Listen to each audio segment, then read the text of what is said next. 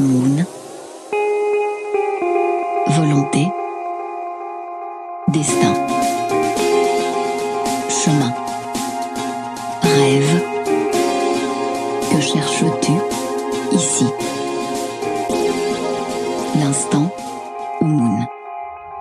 Dans leur essai intitulé L'émergence des créatifs culturels, le sociologue Paul Ray et la psychologue Sherry Anderson, à l'issue d'une longue et vaste étude auprès de divers groupes d'Américains, pointaient l'émergence d'une nouvelle catégorie d'individus dans la société moderne. Tous partageaient une vision du monde et des valeurs que les normes établies jusque-là n'avaient jamais énoncées et encore moins promues. Ces modèles encourageaient l'implication sociale, l'initiative citoyenne, le développement personnel et la créativité comme moteur de premier plan.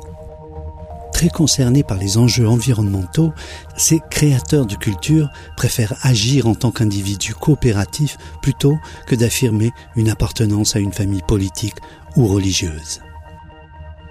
L'étude révélait aussi l'importance que ces groupes émergents donnent à l'authenticité, la spiritualité et de manière générale aux valeurs féminines. Nos sociétés dites modernes, confrontées à une volonté de changement de plus en plus criante, aspirent à une nouvelle manière de voir le monde, réinventer les relations entre les êtres, revenir au vivant bien au-delà de la simple condition humaine. Tout ce qu'il est possible d'imaginer est de la réalité potentielle, de notre capacité à être curieux, joueur, inspiré dépendra non pas l'avènement de modèles innovants, car le changement est inévitable, mais nous permettra de traverser ces mutations avec un peu plus de maîtrise et en limitant le tumulte et la confusion. L'instant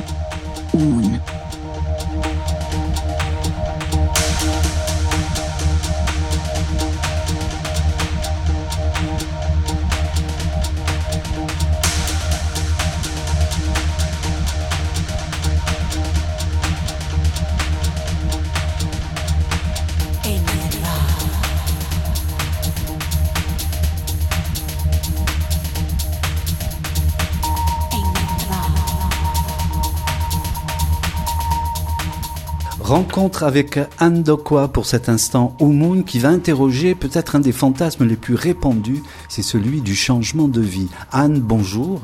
Bonjour. Merci de te rendre disponible euh, pour nous. Anne Dokwa, tu es journaliste, tu as travaillé pour la presse, tu travailles pour la presse, l'édition, le web, tu es auteur, tu es directrice d'ouvrage ou éditrice. Tu t'es spécialisée dans les euh, sujets de société sur lesquels tu as publié depuis donc euh, quelques années pas mal d'ouvrages. L'un des derniers ouvrages que tu as publié, c'était il y a quelques mois, ça s'appelle Changer de vie, c'est aux éditions L'étudiant et c'est sur ce sujet là que je voulais euh, t'interroger euh, aujourd'hui et d'autres choses.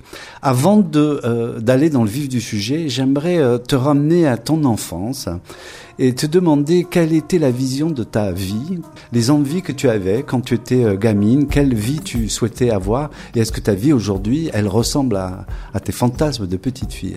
Oula, c'est une bonne question pour démarrer, elle est complexe. Euh, ce que je peux dire, c'est que, euh, alors je ne sais pas si euh, à 13 ans on est encore une petite fille, mais je sais que ma vocation de journaliste est née à cet âge-là. Et sans doute que cette vocation, elle est aussi liée au fait que j'ai voyagé très tôt avec mes parents, par exemple. J'ai pris l'avion très jeune, j'ai découvert d'autres pays très jeune, et que ce genre d'expérience a impacté d'une façon ou d'une autre mes choix futurs. J'ai été élevée dans euh, une famille où la liberté était euh, vraiment une valeur cardinale. La liberté d'être soi-même, la liberté de ses choix, la liberté d'être une femme euh, indépendante. Je pense que c'est aussi des messages que j'ai reçus très jeune et que j'ai intégrés. Ce qui en est ressorti vers l'âge de 13 ans, c'est je veux être journaliste parce que je pense qu'il y, a une partie de fantasme, on, on y reviendra sur changement de vie sans doute, mais pour moi, je l'associais au voyage, à la découverte, euh, à l'écriture. Tout ça a cheminé vers ce choix euh, de, vie professionnelle. Et aussi, pour, euh, pour conclure sur cette première question, je pense que la part d'instinct dans les choix est, importante et je pense qu'il faut s'écouter et qu'il y a aussi eu une part d'intuition qui s'est confirmée que c'était ce qu'il me fallait. Alors tu t'es spécialisé dans les euh, sujets de société, souvent en mêlant euh, analyse, écriture et initiative. Tu as été euh, soit participante, soit à l'initiative de projets assez divers, mais qui avaient tous à voir avec bah, les problèmes de société, l'économie sociale, solidaire, la vie associative, les quartiers populaires. Qu'est-ce qui t'a amené à ces sujets-là? C'était l'ambiance politique à la maison? Alors, euh, sans doute euh, que, ça a joué. Euh, j'ai été élevée dans une famille de gauche, donc oui, là aussi, hein, ça infuse. Je suis pas du tout dans l'idéologie, moi, contrairement à, mes parents à un moment. Je suis dans le concret, c'est-à-dire que c'est comment on change le quotidien des gens et, peut-être par extension la société et pourquoi pas le monde. J'adore cette anecdote du colibri que, que j'évoque souvent et qui a donné un nom à un mouvement célèbre en France. C'est une légende amérindienne. Hein. Il y a un feu de forêt et du coup les animaux euh, sont, euh, sont chassés, apeurés. Et puis il y a un colibri qui va chercher un peu d'eau et qui le déverse sur le feu. Alors tout le monde se fout de sa gueule.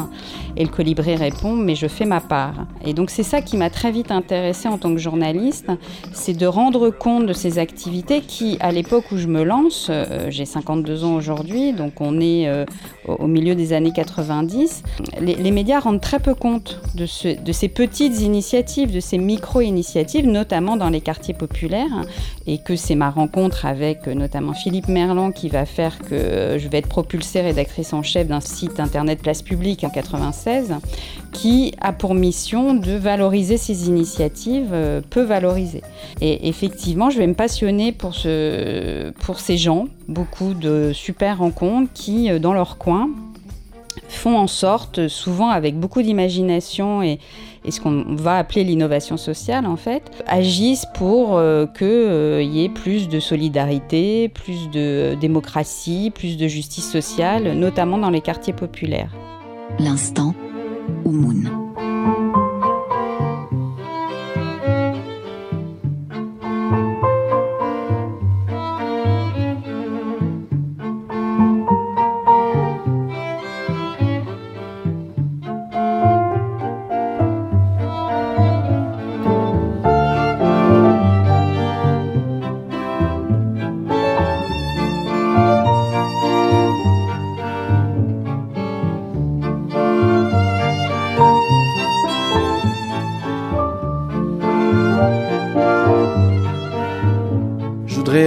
Aborde le sujet de ce livre, Changer de vie. Tu l'as construit en trois parties. Il y a deux parties qui sont consacrées euh, à la formation. Et puis la dernière partie, celle qui fait rêver, elle est d'ailleurs intitulée euh, Changer de vie du rêve à la réalité, où tu évoques les expériences euh, des personnes que tu es allé rencontrer.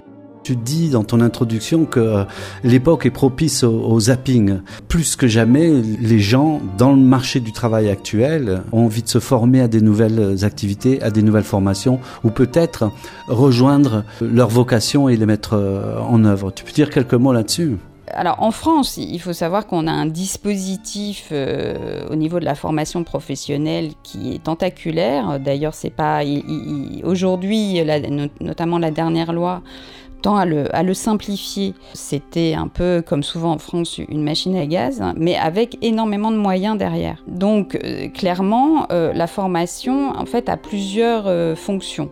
Il y a des métiers qu'on ne peut pas faire sans être formé. Si tu veux, par exemple, être, je sais pas, paysagiste, c'est compliqué sans avoir fait une formation, par exemple. Donc ça, c'est une première chose. Et puis, il y a des formations qui sont là pour rassurer rassurer sur le bon choix. Euh, on n'est pas forcément obligé de passer par, euh, par là, par cette étape-là. D'ailleurs, la, personne que j'interviewe, Marc Denry, euh, qui m'a aidé à, construire cette partie-là, sur la formation professionnelle, souligne que c'est souvent des femmes voilà, qui ont besoin de passer par une étape, cette étape-là, pour se sentir légitimes à ce changement de vie, à ce nouveau métier.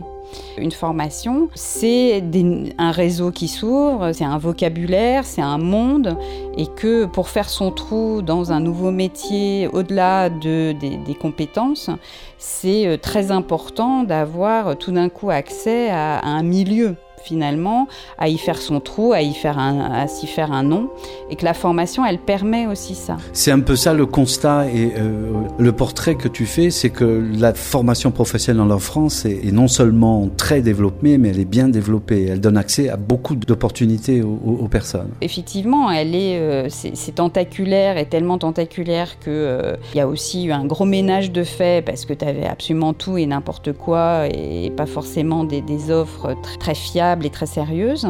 De fait, c'est aussi une ouverture intellectuelle, c'est aussi, il y a une des personnes qui témoigne, qui dit, moi j'ai adoré réapprendre, m'ouvrir à de nouveaux savoirs, à de nouvelles personnes. Et en plus, en France, euh, ces dispositifs-là permettent d'être rémunérés pendant que tu te formes. Pas toujours, hein, parfois c'est un vrai risque financier, mais ça peut être le cas. Et ça permet aussi de faire une pause dans sa vie. Et parfois, euh, il y a certains parcours qui l'attestent, finalement faire cette pause permet aussi de regarder son métier qu'on avait envie de quitter de façon différente. Et finalement, on se dit, mais euh, bah, c'est pas, si mal le métier que j'ai. Après cette pause, on avait juste besoin de respirer. Donc la formation professionnelle, ça apporte sur, le plan évidemment professionnel, mais sur le plan personnel, c'est rarement une perte de temps. Quel que soit, et c'est aussi ce que j'ai voulu montrer, ce qu'on en fait après. Alors partons vers l'idée du grand fantasme. Les grands changements de vie, souvent, sont des changements d'endroit. Tu interroges des personnes parmi tes témoignages qui ont juste quitté une région pour aller dans une autre, jusqu'à d'autres personnes qui ont non seulement changé de métier, mais qui ont changé carrément de, lieu euh, géographique. Est-ce que tu as pu déterminer qu'est-ce qui motivait à la toute euh, origine euh, d'un changement de vie? L'idée d'y aller, de le faire alors beaucoup de personnes interrogées, en plus le, je te parlais du spectre des personnes, euh, le panel de personnes interviewées est large euh, au niveau euh, de là où ils en sont du changement de vie, il est aussi large au niveau des âges et, et, des parcours, et c'est aussi ça qui est intéressant, mais il y a quelque chose qui revient souvent, c'est le déclic, le mot déclic. Et ce déclic, il a finalement, il recouvre plusieurs réalités différentes. Il y a quand même des récurrences. La première, c'est euh, le ras-le-bol de, la vie qu'on mène ou du métier qu'on exerce. Alors, parfois, ça se manifeste de façon violente. Beaucoup évoquent le burn-out, par exemple. Mais ça peut aussi prendre la forme d'un ennui qui s'installe, euh, même des métiers qui ont passionné. Euh, et, cet ennui, il est très, euh, il peut être très délétère euh, finalement. C'est-à-dire que c'est un mal un peu insidieux comme ça, mais qui fait que la vie petit à petit se colore de gris et que on perd, on perd le sens, on perd l'envie, etc. Ça peut être ça. ça peut être des problèmes de santé. Bon, c'est le burn-out, il est moral, mais il peut être aussi physique. Et euh, tu l'évoques, euh, tout d'un coup, le besoin, euh, et ça c'est très 21e siècle hein, quand même, d'avoir du, sens dans son métier, d'être en harmonie entre ce qu'on fait tous les jours et soi-même, entre, parce que certaines personnes se retrouvent écartelées entre, bah, tout d'un coup, j'ai une conscience écologique, et dans mon boulot, je suis obligée de faire tout l'inverse. Et, ce besoin d'harmoniser le personnel et le professionnel, il est, euh, c'est évidemment une des récurrences euh, dont, je parlais tout à l'heure. Alors Anne, est-ce que ça veut dire qu'on change de vie parce qu'on s'est trompé de vie euh, à un moment? On s'est pas trompé de vie. On a parfois, c'est marrant comme tout ça, ça fait des boucles. Beaucoup de témoignages vont dans le sens de mes parents étaient ingénieurs, je suis devenue ingénieur, j'avais pas d'autre choix finalement. Et puis euh, j'avais l'injonction euh, parentale euh, de suivre cette voie-là. Donc je l'ai pas interrogé quand j'avais 25 ans où je l'ai interrogé, mais euh, j'ai pas pu aller au bout de cette interrogation parce que, parce que le poids familial était trop fort. Il y a une personne qui témoigne, euh, qui était euh, journaliste dans un magazine de musique, qui avait été un choix en pleine conscience, on va dire, et qui était un choix passion. Puis à un moment, la passion s'émousse, la personne commence même à déprimer, mais c'est un CDI, mais il est père de famille, et ses parents, pour ses parents, c'est le principal. Être heureux dans son travail, c'est pour certaines personnes un peu un, souhait d'enfant gâté, tu vois. L'important, c'est d'avoir un CDI et l'argent qui tombe euh, tous les mois. Et cette personne, en fait, elle, euh, son plus grand combat, ça a été celui-là. Ça a été de passer au-delà de ce joug familial et de cette euh, pression familiale pour devenir vigneron, donc à son compte. Et là, bah, la personne a dû se former. Hein. tu ne deviens pas vigneron comme ça, notamment si tu veux des aides. Et, euh, et aujourd'hui, il est installé comme vigneron, il en est très content, mais il dit ma plus grande victoire, ça a été passer outre ce poids familial. Ça ressort vraiment dans les témoignages, c'est presque un fil rouge qu'on retrouve. C'est comme un retour sur soi, en fait. Partir, c'est aller à soi. Et c'est exactement ça, c'est-à-dire que euh, finalement, ce qui ressort, c'est que quand tu as été bridé dans quelque chose euh, jeune, euh, une, femme témoigne qui a une des plus âgées des interlocuteurs que j'ai eus, elle doit avoir de 60 ans, elle avait une fibre sociale extrêmement développée. Sauf que euh, elle a dû devenir ingénieure euh, parce que, encore une fois, pression familiale, euh, elle cède à cette pression, mais elle va retrouver par le biais d'une reconversion professionnelle, d'une formation, la fibre sociale va la, rattraper et elle va finir sa carrière en créant une association, en faisant de l'insertion professionnelle, comme si on, avait beau s'asseoir sur, euh, sur ses envies profondes et ce qui correspond vraiment à ta personnalité, bah, ça revient par la fenêtre en fait. Et ça, je trouve ça intéressant. C'est-à-dire que lutter contre soi-même, euh, finalement, euh, ça sert à rien. Quand c'est aussi fort que ça, à un moment de ta vie, ça revient. Ça se réimpose. Et là, il faut l'écouter. si on n'a pas pu l'écouter jeune, il faut vraiment l'écouter parce que, que l'enjeu, il est, il est énorme sur le plan moral, sur le plan, et encore une fois, sur le plan euh, personnel. Quand je dis c'est une question de vie ou de mort, j'exagère un peu, mais j'exagère à peine.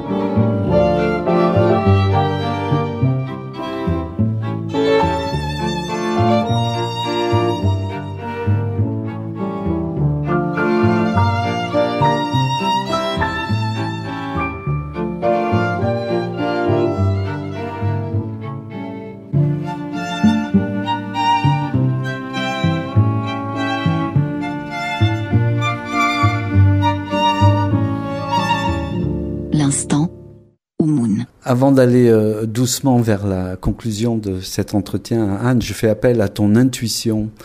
Qu'est-ce qui bloque le plus les gens d'opérer des changements? Je le dis au début, c'est un fantasme. Les fantasmes, parfois, ils sont là pour rester à leur place, pas forcément être réalisés. Est-ce que tu crois que les gens pourraient changer beaucoup plus souvent de vie, se nomadiser avec l'évolution euh, de nos sociétés et de notre spiritualité? Je crois que le, plus gros obstacle, mais c'est pas c'est pas un scoop, hein, c'est la peur, la peur alors qui de changer de statut, de changer de, de, dégringoler dans l'échelle sociale, euh, d'avoir euh, des problèmes financiers, euh, d'aller vers l'inconnu. je le résumerai par ce mot-là, la peur. Une peur fantasmée. Et ce qui est intéressant, c'est de la déconstruire, d'essayer de voir qu'est-ce que ça cache. Avoir peur, c'est abstrait. T'as peur de quoi, très concrètement? Euh, Donc, c'est d'identifier les obstacles, en fait. Euh, et tant que t'as pas fait ça, professionnels, familiaux, personnels, euh, y compris les, paradoxes qu'on a tous, les contradictions de vouloir tout et son contraire. Le travail à initier, il est là. Mais il y a plein de gens qui disent aussi, une fois qu'on l'a fait une fois, on se dit, bah en fait, c'est pas si compliqué, je pourrais le refaire. Il y a un, jeune homme qui, relate ça. Il était journaliste aussi, comme quoi. Hein. Euh, journalisme mène à tout à condition d'en sortir, comme disait l'autre. Qui est devenu élagueur. Tu vois, après une formation, qui avait besoin d'un. Le rapport au corps aussi est important à souligner. Hein. C'est-à-dire, il y a des gens qui disent, j'avais besoin d'être fatigué le soir pour des raisons physiques, d'être reconnecté à mon corps et qui d'ailleurs, euh, en l'occurrence, euh, sont partis s'installer à la campagne. C'est ce jeune homme qui dit, euh, voilà, je sais que ce métier d'élagueur, je pourrais pas le faire longtemps parce que physiquement c'est très intense.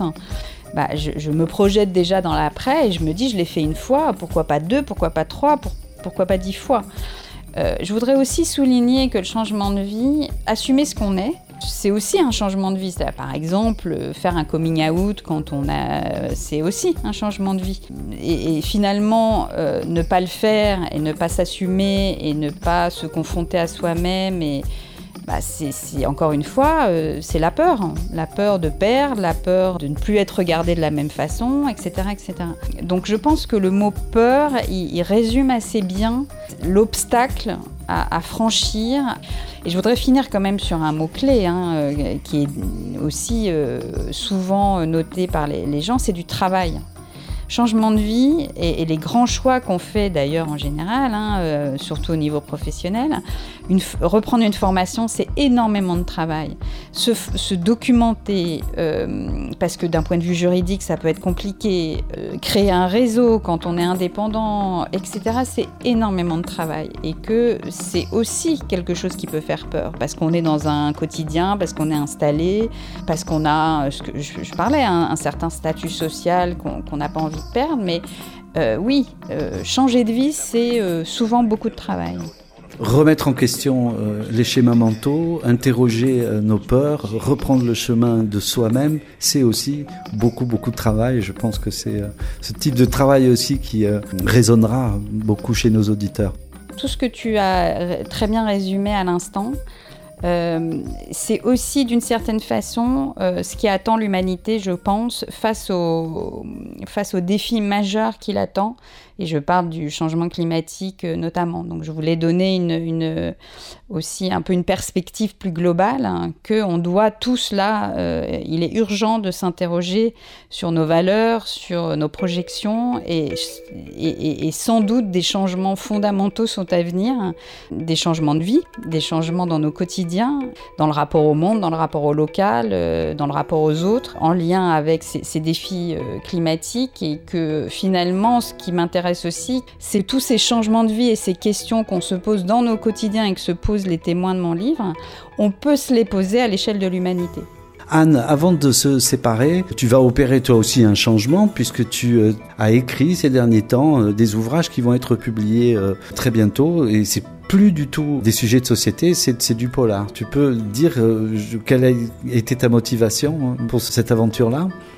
En tant que journaliste, euh, je ne vais pas faire de, globalité, mais je pense que c'est quand même assez fréquent. Pour le coup, la fiction est un fantasme. Écrire un roman est un fantasme euh, quand même souvent partagé, et euh, je ne vais pas être original sur ce coup-là, c'était le mien. J'ai beaucoup lu dans ma vie, je continue à beaucoup lire, et que le statut aussi d'écrivain, euh, qui n'est pas du tout le même que écrire un livre journalistique, c'est pas la même chose euh, en termes de statut, je pense. Tout ça fait fantasmer. Donc j'écrivais des premières phrases euh, très tout d'un coup inspirées qui s'achevaient au bout de la première page Word parce qu'en fait j'avais aucune idée derrière. Et puis un jour, on a glissé à mon oreille le mot polar et je me suis prise au jeu. Et donc euh, j'ai commencé à écrire et je me suis jamais arrêtée. C'est-à-dire que c'était il y a 7-8 euh, ans. Donc j'ai écrit le premier qui s'appelle Le chat qui ne pouvait pas tourner et qui euh, et puis je l'ai envoyé à des éditeurs. Et puis ça n'a pas trouvé preneur. J'en ai écrit un deuxième qui n'a pas trouvé preneur. J'en ai écrit un troisième qui n'a pas trouvé preneur. En faisant le, livre Changer de vie, j'interroge une éditrice qui a changé de statut. Elle était salariée, elle est devenue indépendante. Elle a changé de ville, etc.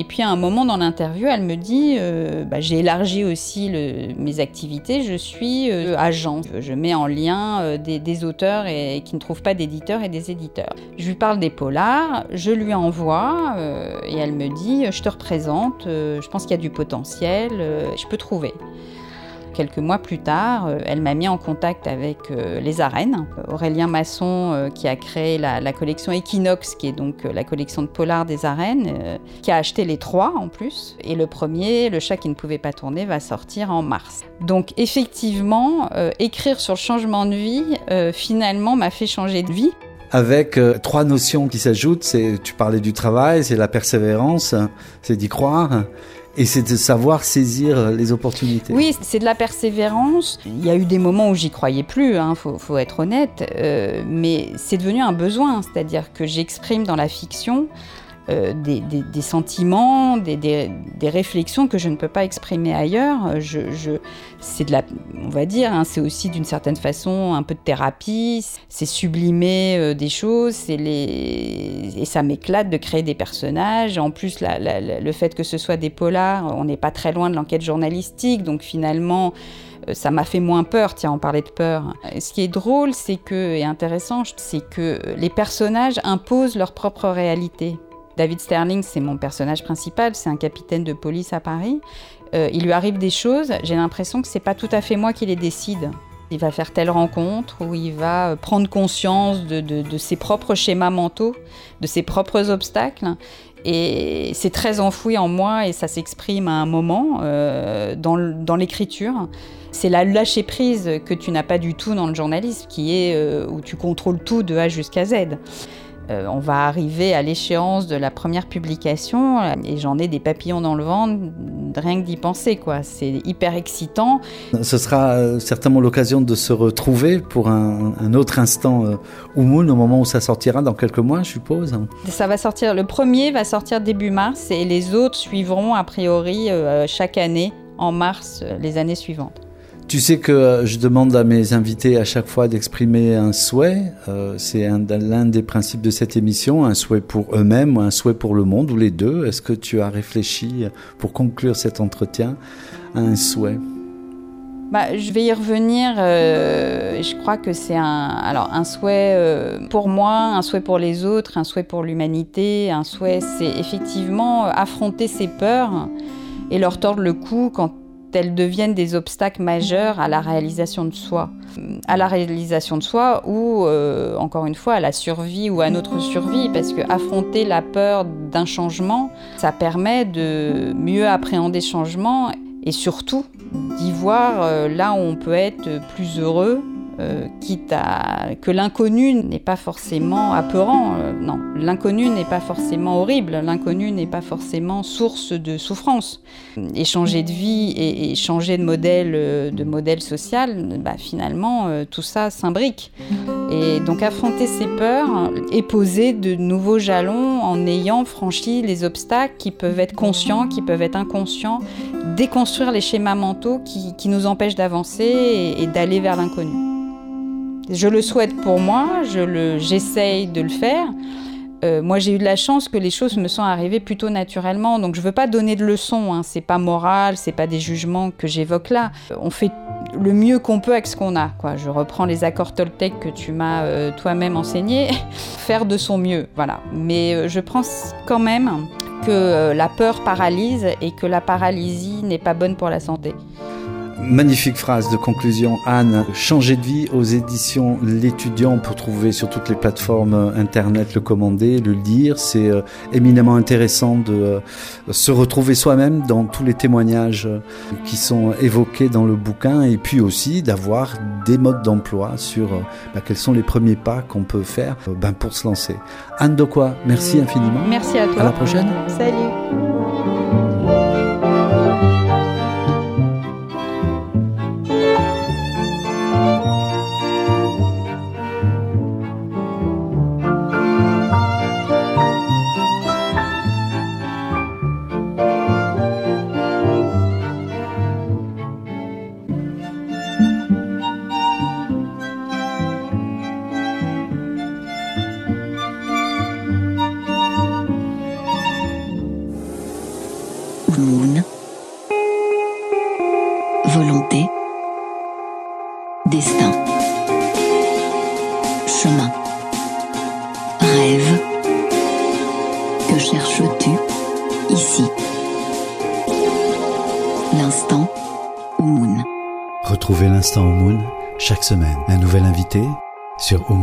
Retrouvez